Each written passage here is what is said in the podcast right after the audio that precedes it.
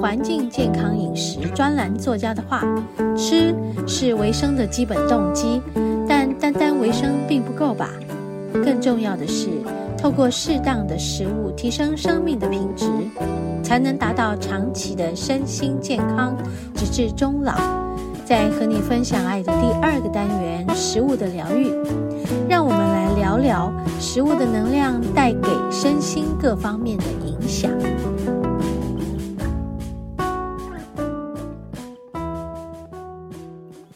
好，我们要进行到第二个单元——食物的疗愈。OK，最近呢，在进入一个辟谷状态的第二个阶段，所以今天的食物的疗愈要和大家分享的，嗯、和大家聊的就比较特别了，嗯，很矛盾哦，又是食物的疗愈，然后又进入辟谷状态。我应该讲“辟谷”这两个字，好像我们在注音符号上查到的都是“屁股”，但是我们讲“屁股”实在是不好听，所以我们还是用“辟谷”来讲好了哦。好，那我说一说这件事情的原委，就是，嗯、呃，我不知道有没有在节目中跟大家分享过，很久以前，嗯、我自己身体发生了一些很严重的情况，就是肠道。我是因为呃生产的过程是剖腹嘛，然后因为生不出来难产就剖腹，剖腹之后呢，我就发生了容易的很很严重的肠粘连，肠子跟这个我的伤口腹腔的伤口，呃，还有跟我的子宫卵巢，就是因为开刀的那个伤口。复原的情况，它产生了很多的粘连，这个组织的增生。因为我开始不知道嘛，所以我就是一直会有肠绞痛，非常严重啊。尤其是在什么时候，就是在生理期来的时候，然后就我就常常跑到医院，自己哦，半夜哦，痛到开车去急诊。因为小孩刚生下来，实在是没有人可以顾嘛，然后我就请我先帮我看，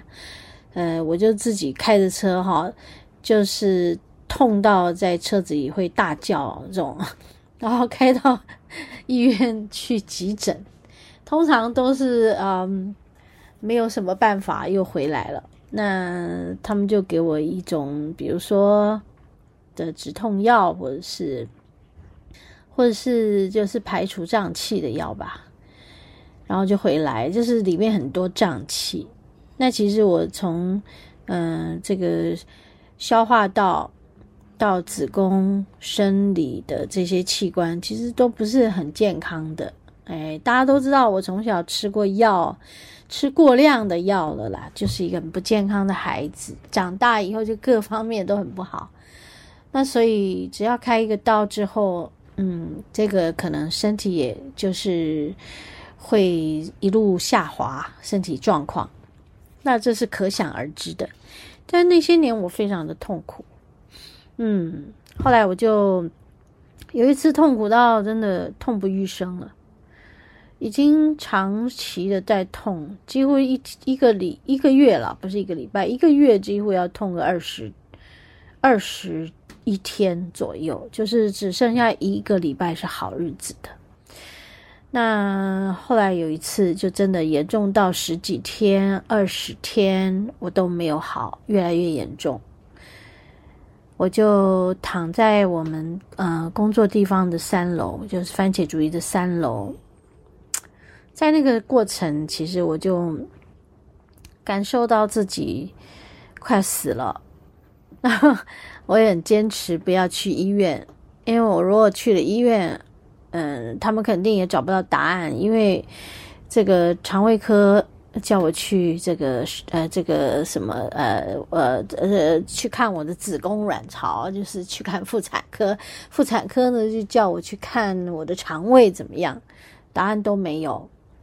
后来我自己就解决自己的问题，就是我静坐，然后我忍受，我也不吃药了。就在那个时候，我不要吃药，我不要去看医生。我跟我自己讲，我要从我的疼痛里面找到答案。给你们猜最后怎么样？当然我没有死掉，我还活在现在。哈哈哈哈。后来我真的就是躺着，然后迷迷的了，就是痛到已经不行了。然后我就在一种半梦半醒状态下，我就忽然看见自己走到一个坟墓。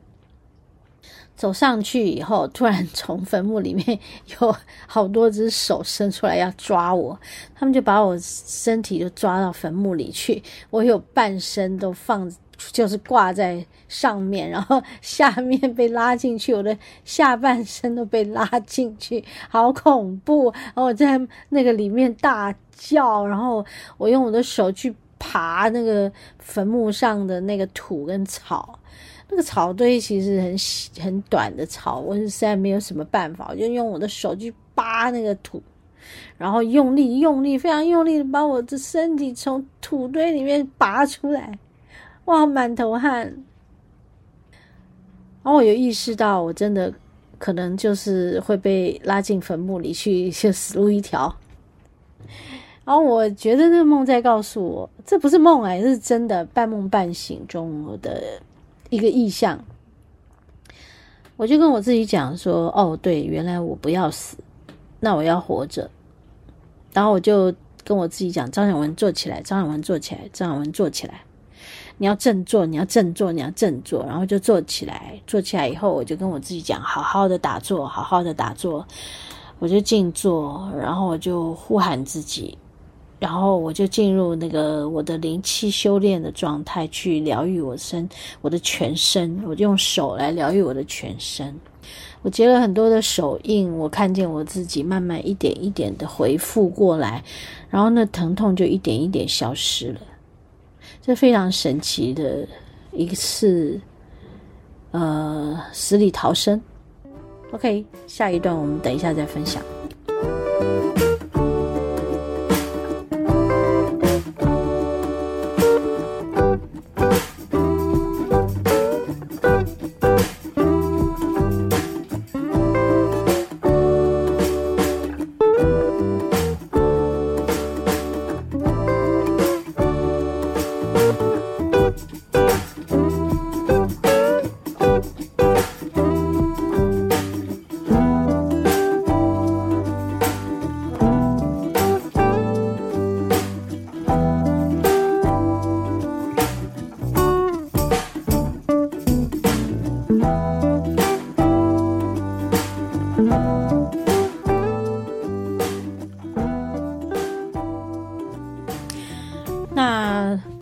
后呢，就在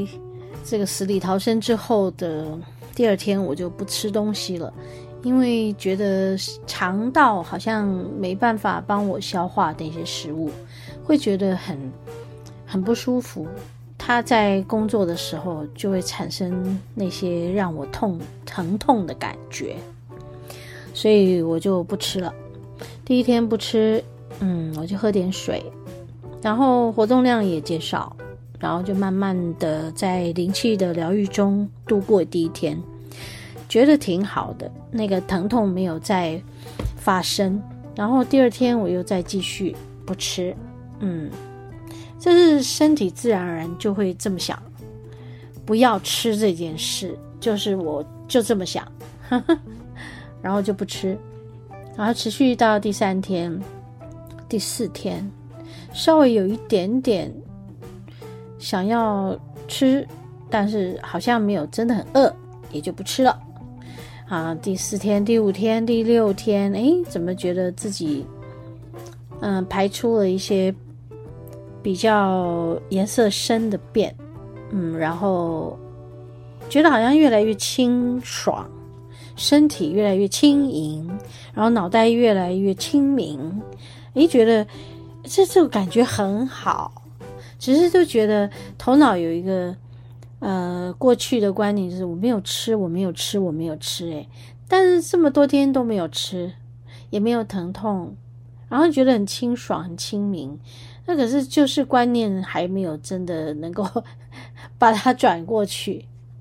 然后到了第七天，嗯，我终于觉得自己有种很愉悦的感觉，我变轻了。对，这整个人也变得比较开心了，嗯，那种感觉很奇妙，嗯，跟过去完全不一样。结果我在第八天的时候就开始吃一点水果，水果是我最爱的食物，好像就会有想要吃一点水果，一种天然的食物，没有烹煮过，然后水果里面的一种天然的甜味，诶，进来我的身体以后，身体反倒觉得是清爽又舒服的。好，然后再来就是慢慢再吃一点。炒菜的菜蔬菜，就油脂油脂进来以后，哦，好，身体又有了一点油脂啊，水分是一直没有少嘛。就这样，我吃了呃一年的素，一年多的素，就是没有肉。后来当然是就是我们的工作伙伴们，他们在休息的时间要吃饭，那都会准备肉类，不然他们要很用力的去做菜给客人，然后要煮菜要站很久，然后这些工作其实都很操劳，所以觉得没有吃肉对他们来讲很不方便。我就跟他们在一起，就吃一点点的肉，几乎都是以什么肉末为主。就没有再吃什么一块一块的肉，那么久而久之，就慢慢身体就真的不再有那个痛的感觉了。好，我就觉得非常的奇妙，在那时候不再痛，我就觉得哎，我的身体不一样了，我应该要去做一些帮助人的事。然后我过去的身体一直不舒服，身体不好，这里痛那里痛。那现在开始，我有余力了，我有比较多的精神了，我的体体力比较好了，我可以去帮助更多人了。那于是我就开始真的就进入这个能量工作，做的做的就越做越做出心得来，而且真的是充满了爱，充满了助人的这个愿力，很奇妙哈。然后当然就在后来投入这样的工作之后。呃的某一年，好像是四年前，我真的就在自己的一个辟谷状态进入了第二阶段，就是第二阶段就是我早餐不吃了，甚至于午餐也不吃了。哦，那早餐、午餐不吃了，我到下午三点半以前，比如说，嗯、两点多我要出门前，我就在吃，吃了一点东西，然后。晚餐就跟呃店里的同伴们一起吃个晚餐，晚餐也不吃很多了，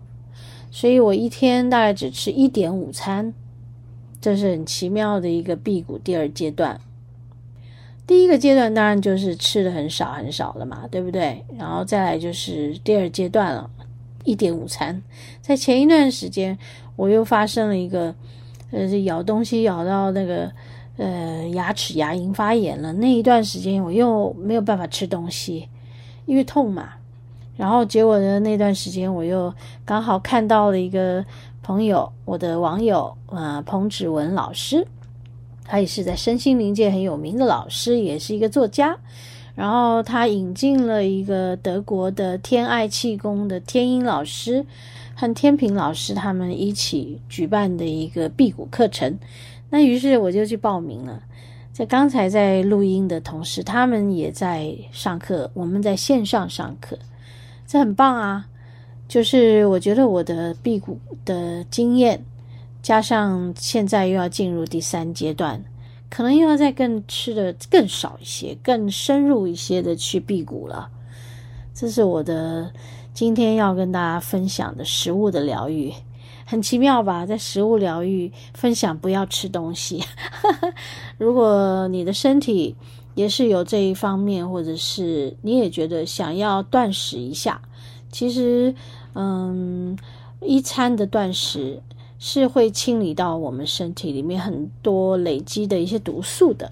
你可以去真的找到一堂课来上，或者是你看一下一些有比较有。有这些嗯回馈比较好、比较正面的资料，